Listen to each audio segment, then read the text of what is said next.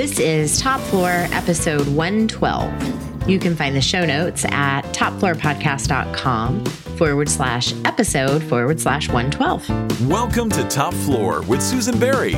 This weekly podcast ride up to the top floor features tangible tips and excellent stories from the experts and characters who elevate hospitality. And now, your host and elevator operator, Susan Berry.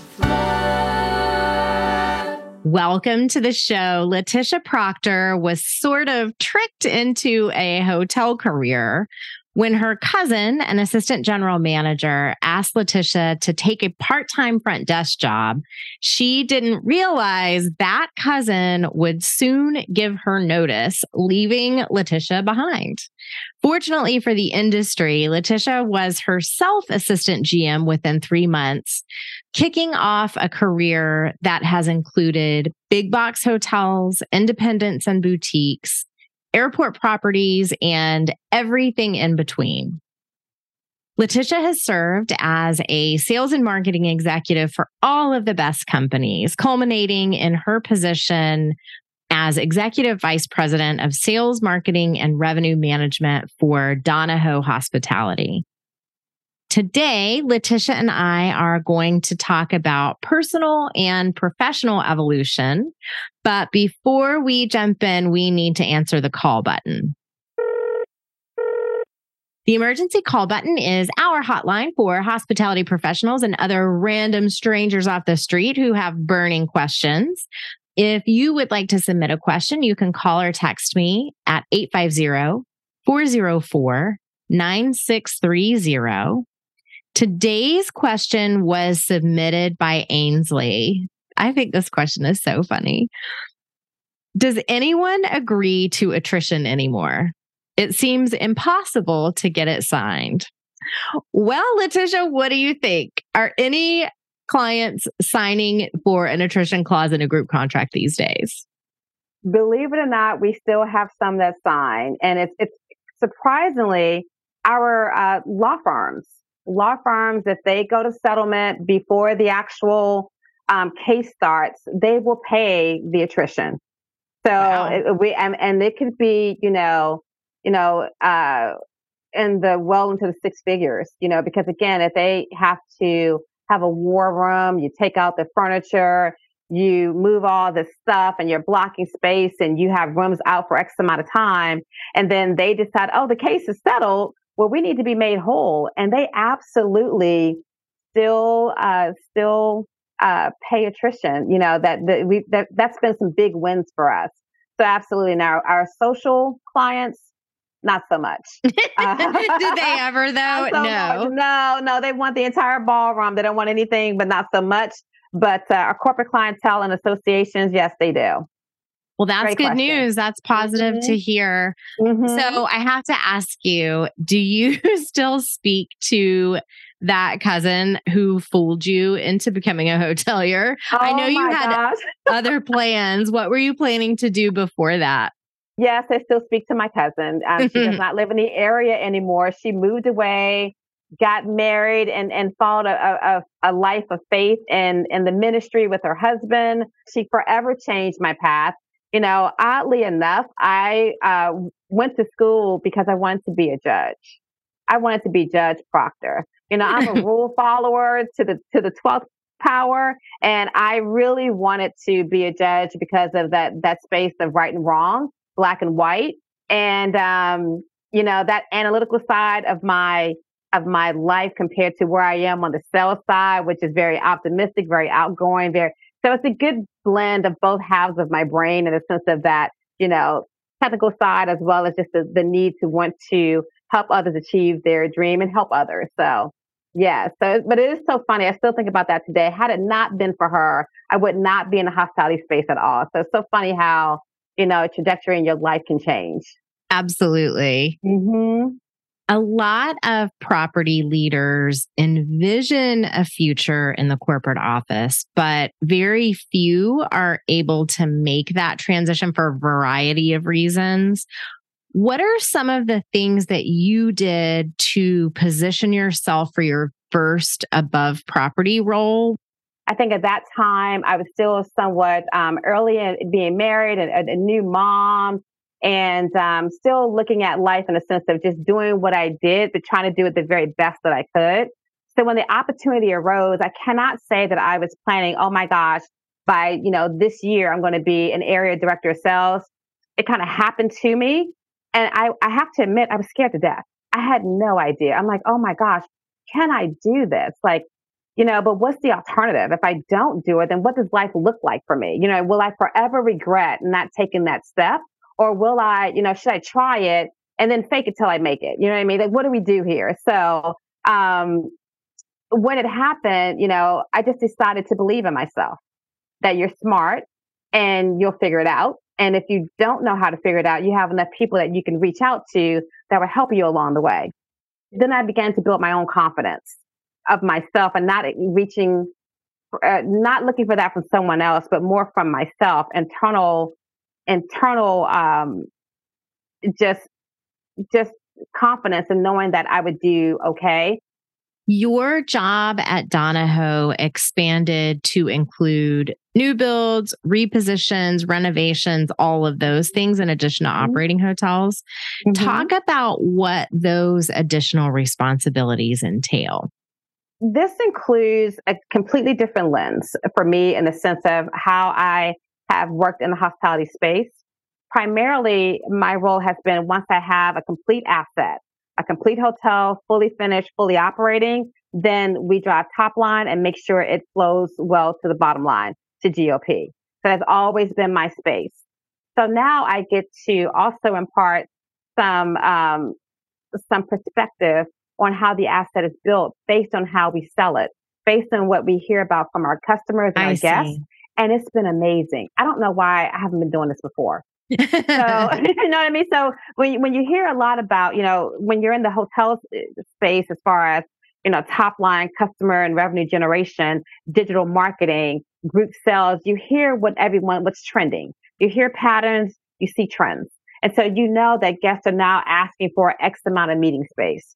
It would be nice if we had blank. And, but you think about it in twofold, where you're thinking you know, how does asset have continued shelf life? And not that it's just trendy for three years, but will we still enjoy the space 10 years from now?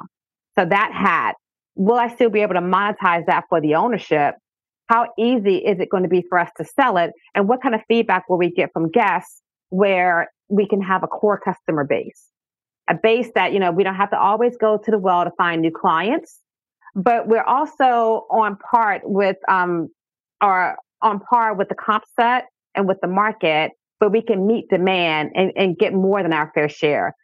You have talked about the fact that you have so often been the only Black woman in the room during your career that you sometimes feel immune to it. Mm-hmm. All of the brands have launched, are launching initiatives to attract women and people of color into hotel ownership. At the same time, the C suites of those companies only include 22% women and 1.1% Black women. What do you think that hotel companies should do differently to achieve more equal representation? Just solve this problem in one answer. I'm sure you can do it, and then after that, I want a million dollars. Yes, ma'am. you know, it's funny. Um, Donohoe is one of those few management companies where we truly have diversity in the C suite. So we have women, we have people of color. Um, and I think it's because, you know, we try to meet people where they are, right? So if we continue to do what we're doing, I think it starts with, with recruiting and training if I had to sum it up in two words. So you have to recruit differently. If you recruit only in the places where it's predominantly, um, you know, not representing people of color, then you'll never have that opportunity to have people of color have their perspective in the room.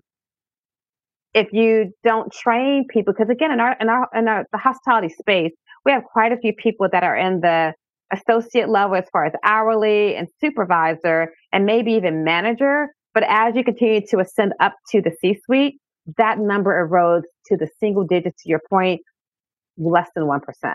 So if we don't continue to recruit and train to have people experience the ladder that goes all the way up to the C suite and not just stopping at the manager level, then that is where we do ourselves a disservice as an industry because we need all perspectives to represent the traveler.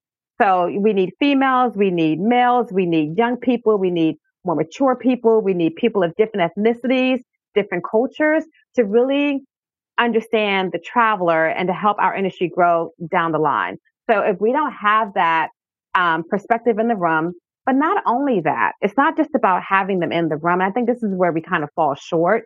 Um, when they get to your place, do you welcome them? Are you inclusive? Do you do you create an environment where they're empowered to make decisions? Do you welcome their thoughts, their perspectives? Do you have equity for them when they get there so that they stay there? It's not just about getting them in the room, it's helping them stay in the room and having other people that look like them see that person in the room and and strive to be in the room too. If if I can't see myself there, because it starts with the vision. You know, you have to be the person, you have to do what it takes to get there, and you can have what it takes to stay there. So you have to be, do, have. If you don't do that, then you're falling short. So I think as an industry, you know, it cannot be something that's um, a fad or like we're riding the wave of DE and I because you you hear things now about diversity, equity, inclusion, fatigue. That's the thing. People are tired of it. So sometimes we have short memories. It has to be an intentional effort to to have more diversity in the C-suite. And so again, recruiting and training to me are big things that we have to focus on to keep people interested in what happens, you know, in the in the in the suite, in the you know at the CEO level, at the president's level, at the COO level. What does that look like, and not have it be such um, an ambiguous place. And the last thing I, I will add is mentorship. You definitely have to have mentors that are there that's willing to show other people what that looks like. Even though I'm super busy, I still make time for mentorship. Mm-hmm. Absolutely because I am a very restless person, I've been asking people lately what they do to stay engaged in jobs that they've had a, for a long time. I've interviewed so many people who've spent 10, 20, you know, all these years doing the same job. You have been at Donohoe for about five years. Mm-hmm. And then you had a similar role at PM Hotel Group before that. So, how do you stay engaged in your work? Oh, You know, what's funny? I was at the, um, I was uh, I was a panelist at the lodging conference last week, and a week before last, and um, that question came up in the hotel industry. Oh, really? Uh, very similar to you know, how do you like? What is most important? What do you love about the hotel space? What keeps you engaged? What keeps you kind of informed? I'm, I'm surmising that, but that was the gist of the question. And the top answer was no two days are ever the same. And I believe that. I believe that in the sense of, you know, I have been um, in this senior leadership role um, for, gosh, almost 11 years. And I have not bored not one minute of the day. Mm-hmm. Um, it, it does require someone who is solution oriented. So I thrive in, in solving, getting to the root cause of stuff. I thrive in that. But I also try to make sure that I have continuing education.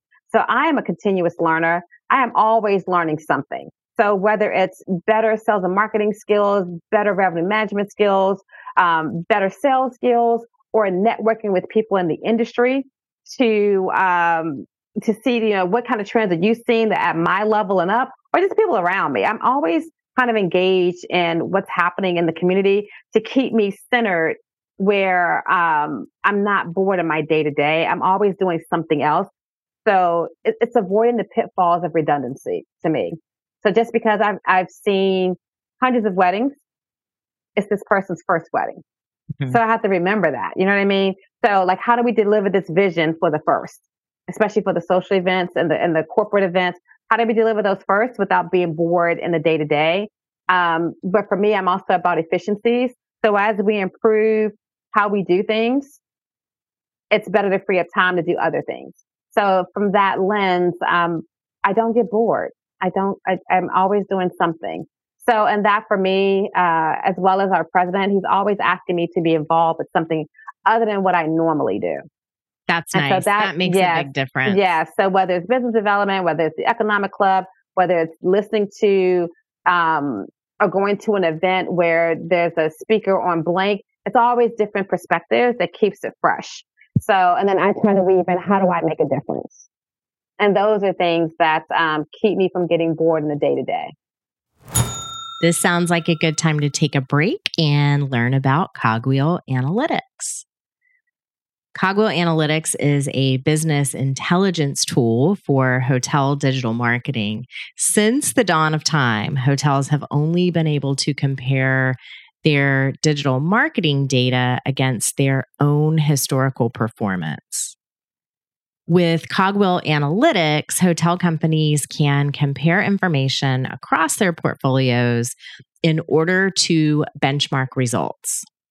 Because Cogwheel Analytics has mapped out data points for all the major brands from more than 20 different sources, hotels can stop creating manual reports and see everything from channel mix to social media to Cody, Expedia, and Google data all in one place.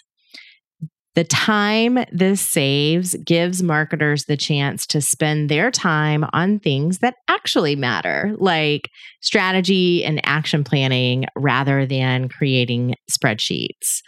That sounds like a win to me.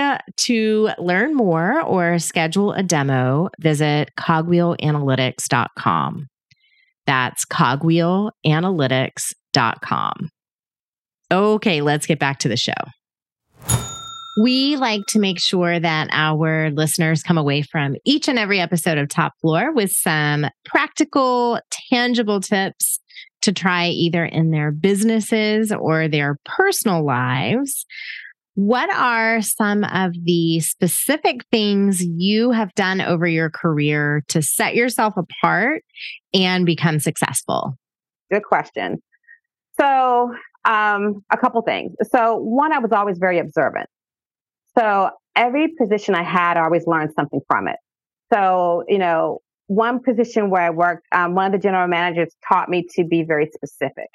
So if I said this person's great, um, they would say, well, specifically, why are they great? And it wasn't just because they did blank. I had to say on this day, they did ABC, and on this day, they did it. It caused me to go beyond surface level thinking and kind of really get to specifically, you know, that sub level, DEF level thinking of mm-hmm. why I think this person's great. And so that that that technique in a sense of just being able to recall those specifics uh, personal and professional professionally has been very helpful for me in my career. That's a really interesting one. I haven't never heard somebody say that yeah before. it was like you know it's because if i think that something's doing very well i cannot do a broad stroke with that. I have to be very specific and be able to re- to to recount the specifics as to why i feel that way. And that builds credibility so when you have credibility, um, because sometimes in, our space we tend to be um, very uh, broad stroke items where it's not very you know mathematical in our approach, such as like the finance department or real estate or accounting, especially in the revenue when you're all about strategy. You want to be very specific on how you're going to get there. And so it's caused you to be able to think in a certain way where, wow, she said this. This is why she felt this way and she delivered. And I always remember what I said I would do. But I guess if I had to look at my superpower, I was also very concerned about people. So it was a business sense and a personal sense, that personal sense, that personable approach to kind of tie it together to to help me care about people but still deliver results. And so I think that set me apart. I wasn't very, you know, I was very approachable. I am approachable very approachable, but yet still very business minded. And that together was a great recipe for helping me get to where I am today. And I'm still that person. So if you know me for 30 or 40 years, I'm still the same person I was back then. And also pretty funny. I think I'm funny. So, so I think I'm pretty funny too. Um, and I just remind myself that I am not finding a cure for cancer and I'm not feeding the poor. So like what I am doing is really making a company profitable but yet still trying to enjoy my time while I am in that space. And so that to me has helped to keep me grounded. But then when I go home, my family gets all of me. They don't get like the person that's like, oh, I'm so tired today because they get the person that's still happy to be with the family. So those are things where if I had to look at it, I feel like I had a really good sense of um, being well rounded. Um, so not difficult to work with, but yet get the job done, results oriented, team player, all of that. Um, and that's been consistent throughout my career. The sales discipline and the sales process has changed a lot over your career and mine. What are some things that hotel salespeople are still doing that they need to stop? And what are some things that they're not doing that they need to start? Let's start with stop it. What should hotel salespeople stop doing? Oh my gosh, it's so funny. I had a conversation some time ago, uh, recently though, where you know uh, some some some team members they were saying just GMs like you know salespeople need to get out there and do sales calls again. They need to go out there and see these clients. They need to go out here and build these relationships. And I and my thought was that's so old school. It's so old school. Like, like what are they going to do? Go to their no. house? I was just like, what in the world are we doing here? Um, yeah, like you know, in this digital age, and there's so you know, your website which back in the day may have just been your website. Your website is now your site inspection. You know what I mean? So like, like, so the days of cold calls, um, are far and few in between. You know, COVID definitely changed that quite a bit. You know, no one's going to have you just knocking on their door just because. Um, there are ways to find people and do a warm call and develop a relationship separate and apart from, from, uh, just, you know, trying to go out there and beat the streets. It's just so old school. Um, stop doing it so much is what I would say, or stop thinking that that's the way to do it because you're just wasting time. Like no one, I would be mortified if you knocked on my door and wanted to just do a spiel. Like what?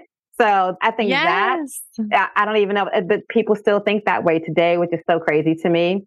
I don't even know what that's about. So they should stop that. You know, you can still okay. you can still get business without going that realm. You can still do other things without going that realm. Social media, you know, email, all that stuff, just all the other things you can do to get business is separate and apart from this. So stop it.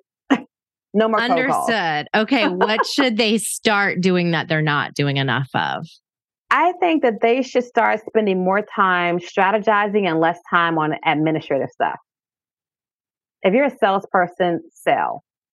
You spend 80% of your time selling and 20% getting the admin work done, or maybe it's 70 30 but I find a lot of salespeople still spend a lot of time on on getting involved in the operation stuff where I, I, I know you want to get it done um, you want help, but if you're not doing what we hired you to do, then you're guaranteeing, you know, five months from now that there may not be any sales activity there or, or group there, what have you, because we spend so much time not really focused on selling. So I think that uh, embracing social media hands down embracing marketing efforts. You know, those are things that we need to start doing more to reach our clients, whether it's, you know, video or um, creative ways to, to kind of lock in the business, but start spending more time in creativity and less in the admin part is what I'm suggesting thousand percent agree. Mm-hmm. We have reached the fortune telling portion of the show. So now's the time to predict the future. And then we'll come back and see if you were right you are a board member of Covenant House in DC. And one of the things that you do with that organization is a sleep out to raise awareness and money to fight on behalf of the unhoused. I'm going to take this question a different way than I normally do and ask you what is a prediction you have about the future on poverty and housing? I predict that the need is still going to outweigh the resources in the future in a great way. So as much as I out, there's a out happening next month. We are raising awareness, um, but it's still not front of mind. So when you are raising awareness, not just for homelessness, but for youth homelessness. So imagine someone between the ages of 18 and 24 that are homeless and they don't have the resources to kind of not only just you know, find shelter for a short time, but to develop a lifestyle where they are, they can self sustain themselves. Um, I predict it's still going to be an issue. There's still gonna, because I don't hear it enough. Not that they're not doing enough, but I don't hear enough. And then, you know, is there a better way to connect the resources to the individual? You know, so when someone needs help right now, we all have been trained 911. If you have, you know, suicide prevention, there's another number, three digit number now. You know, if there is some type of domestic violence, there's another number there. But if for some reason I am out on the streets and I am 18 years old or I'm 20 years old, what do I do? Where do I go? Like, how do I get the resources to the end user? And that to me keeps me up at night. That to me worries me because when I experience the sleep out, you know, the, the, the, the multiple, multitude of things you have to contend with far outweigh just that one night. One of the toughest parts about that is how do you strike the balance between pushing the needle forward, pushing, pr- making progress happen, and being like the only voice. So then you are seen as a troublemaker. It's an impossible burden. It is. It is. I just take it one moment at a time and I just try to be my authentic self. And did I do the right thing today? Mm-hmm. Because if I, I think if I try to look at the past, then it'll make me depressed. And if I look to the future too far, our future trip, and have an anxiety attack. So I try to say, what can I do today? Did I do mm-hmm. a good job today? And that centers me. Because if not, you're absolutely right. It could be a Herculean effort. And sometimes people shut down when it's too great. So can I do a little bit to even just, just spark the thought of someone else also helping to make a difference? And that to me is how you enact change. Excellent. I'm going to remember mm-hmm. that. That's great mm-hmm. advice. If you could wave a magic wand and mm-hmm. change one thing about hospitality conferences, what would it be? Oh. Do you want me to start with mine? Yes. Dress yes. code. I would oh. make it not only that it's not necessary, but that it's against the law to wear high heels. Because if somebody wears them, then I feel like I have to wear them and it makes me want to jump off the roof. High heels are outlawed mm-hmm. from hospitality conferences henceforth. That's mine. oh, that's such you? a great thing. I'm thinking about a conference. Okay. Um, I'll, let me tell you what I would outlaw. I would outlaw 7 a.m. breakfast. Oh, yes, ma'am. That's a good am, one. I, I, would outlaw that to the 12th power. I, I would have more. it be more nine o'clock or even 8.30, but at 7 a.m., I, I was at a conference where breakfast was at, I think, 6.45 to 7 a.m. And I thought, I'm on a different time zone. Um, I w- it would be great if it started at 8 and then the meeting kicked off at 9 o'clock. That's that me, I think, insane. Yeah, I just think that those 7 a.m. I, literally, I was trying to have a breakfast appointment at 7:30. You know what I mean? So even even for the early birds, and I like to wake up, but I like to do you know Peloton at 5 a.m. I'm, so it's not that I'm not an early bird, but I just think people need more time to kind of collect their thoughts, get their mind right, and start their day, but not be in the hustle and bustle of 7 a.m. Because I think about people that have children. You know, how do you, what do you do with your children if you have to be at breakfast at 7 a.m.? Like, what do you do? That's Wake me, up those are things. four. Dr. Day, come on, dear, get up. Let's go to the center at 5 a.m. yeah, that so if that if I had to reset that, I would have the starting times would be a little bit more family friendly, just for everyone, because you know, it's not just about what they do, the associate, it's also about the person. You know, what's your family like? Do you have to care for um, an elderly uh, family member? What does, you know, what does care look like for them? Yeah. You know I mean? Because if you're there at seven, that means you're probably leaving well before that. So those are things to me that I would probably the start and stop times would be a little different. I would that say makes that. Sense. I like and it. that That's coupled with it, and that, and that coupled with the dress code, we're on fire then. That's like all of a sudden the best conference anyone's ever been to. No heels, like, oh my no God, early it's amazing. It's amazing. Yes. Mm-hmm, mm-hmm. What is next for you, and what's next for your company? Wow. So climbing out of the pandemic, I think for us, it's a growth model. It's a third party growth model. It's not just, you know, one particular brand or one particular brand type. It's, you know, how do we expand more across the US? You know, what do we need to do to kind of get more hotels in the portfolio?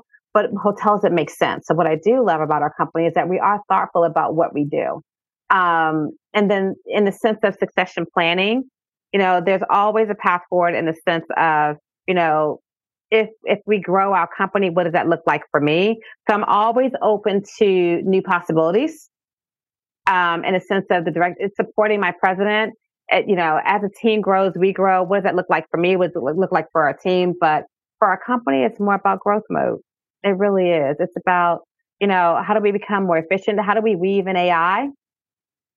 How do we how do we leverage that to allow people to have more engagement zones and be less technical in their position, less transactional? Mm-hmm. You know, how do we in hospitality space you have to be more hospitable? How do we become less transactional? Does AI help us do that? Does, what does that mean for us in the space without losing our efficiencies?